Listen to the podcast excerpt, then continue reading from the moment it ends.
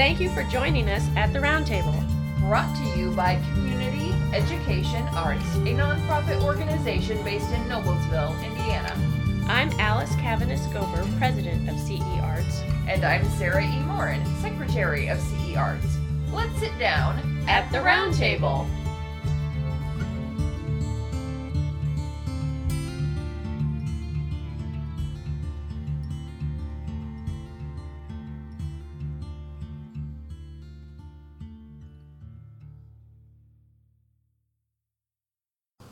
Welcome back to our conversation with artist Megan Jefferson. Tell us a little bit about the roller coaster ride that you've had. yeah. So I, you know, there's always ups and downs with any career. Um, I feel like I have had more confidence to take the leap to uh, focus mostly on my art, my own art business, and that has been, I think. Um, probably the biggest challenge in trusting myself to completely pour my time and energy into continuing to create a successful art business for myself while balancing that with other things like family and maybe the art administrative mm-hmm. jobs and um, any other job that goes along with my life. Right. So I've had lots of times where I've done lots of different things. Right. Um, so as I get more um, established, I feel that more of my time and energy is uh, being spent on my art business, and that makes me happy. But to ch- to balance all of that, I would say that's the biggest challenge. Yeah, I, I think I think a lot of uh, artists would agree with that, whether they're full time artists and you know professional artists, or if they doing it part time or whenever they can in between everything else they're doing and they have a full time job somewhere else, whatever the situation, the, the, the thing that I think we all have in common, all creative people, is, excuse me, that sometimes public perception of what it means to be an artist or a creative person who is a professional in what they're doing um, is is very misconstrued because people I talk to people all the time who are not artists at all and they think that I can just like go in my little corner of the house that I have my painting stuff and I can just paint anytime I want.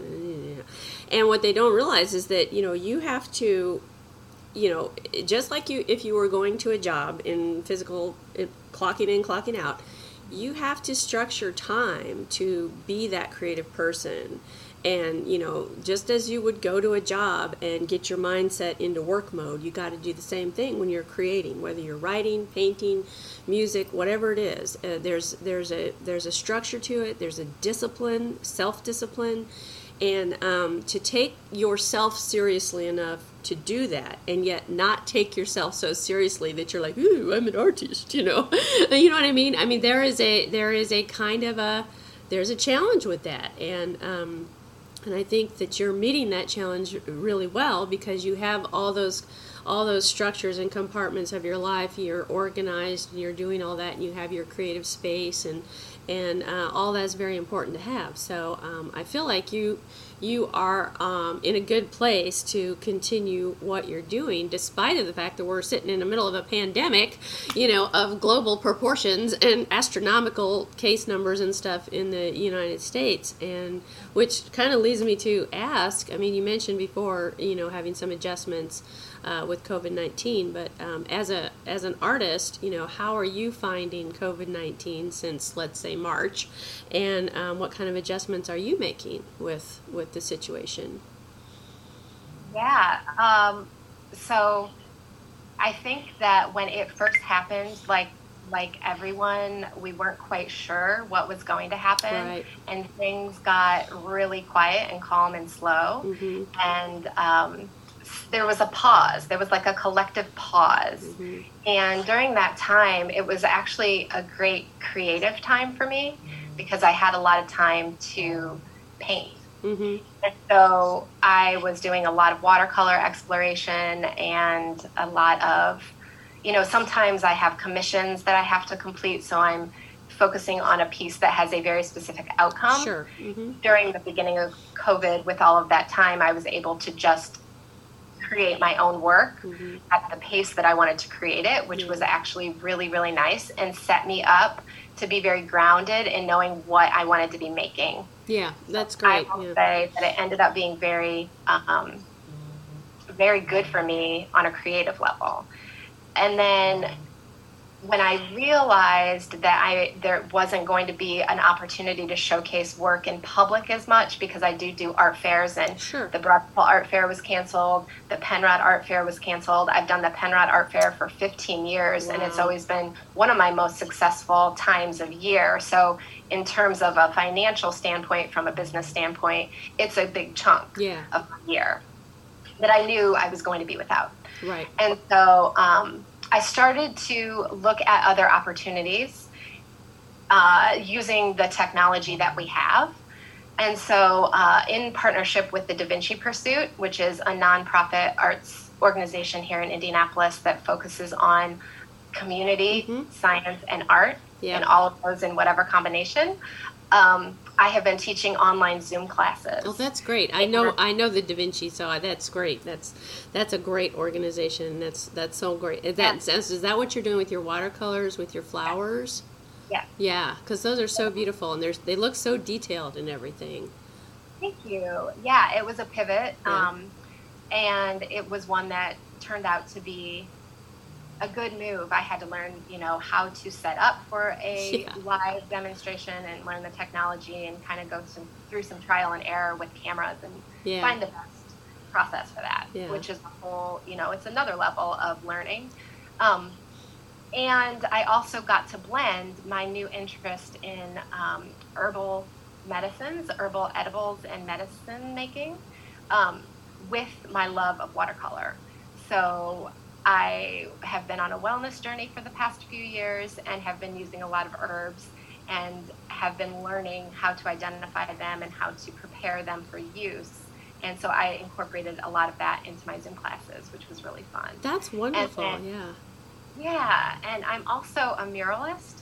And so the summertime is such a great season for creating murals in the springtime as well. It's outside, people have garages that they love painted, Yeah. they have big walls that because of corona they've been sitting at home and staring at and really wanting, wanting some change and wanting some new life Mhm. and breath into a space. Yeah. And so I have been so lucky and fortunate to have had so many opportunities to create such fun and beautiful things this summer. I've, um, I would say the bulk of my business this summer has been from creating murals and then also teaching. Oh, that's wonderful. I'm so happy to hear that. Um, you know, and speaking of the financial end of it, please tell everybody how they can support you. We've done your uh, give your website again, any places they can purchase merchandise, anything like that. Just let people know how they can be supportive of your artwork. Yeah, appreciate that. Um, my website is jeffersonartstudio.com, and I am probably most active on Instagram, where you can find me by searching Megan Jefferson, but my Instagram name is megsj1, M E G S J1. Um, I often have Instagram sales. So I started doing that before Corona, and it actually was a perfect segue into the space of being more active online with a creative business. And so uh, for my watercolors, I will often do big Instagram flash sales. So if you're ever interested in any of those, yeah, follow me there. Okay, uh, that's great. I'm glad you told everybody that. So, to finish up, my last question is always kind of hopeful, I hope. what is on the her- artistic horizon for you? You know, I am going to continue doing what I'm doing, and I have some exhibitions uh, lined up, pieces and exhibitions. I currently have a solo show up at the Indianapolis Art Center. Yay! And- Yeah. you know? And it is a gorgeous show. It has 40 different local artists and their work that revolve around plants. And so the whole show is called Into the Garden, and my solo show is called Plant Path. And it's beautiful. Oh, it sounds So wonderful. I'm Yeah. about that current project. Um, I will be creating an installation for the first Friday here in September outside, and it will be some sort of design spaced six feet apart to give people a visual understanding of what six feet apart looks like. So it can be, um, you know, uh, something that people pay attention to. That's great. That's wonderful. I love all your projects and everything you're doing. I thank you so much for being with us today, with us, me. um, I really thank you for coming on the podcast and talking to us. I'm just so excited to meet you uh, virtually, as it were, and I look forward to the day where I can go back out amongst the world and see things in person. Everybody listening, I encourage to go to the exhibits and contact you and see how they can support you and what you're doing.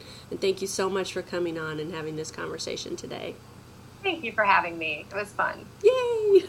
This has been At the Roundtable with Alice And Sarah E. of Community Education Arts. Our nonprofit organization is based in Noblesville, Indiana. You can find us online at cearts.org.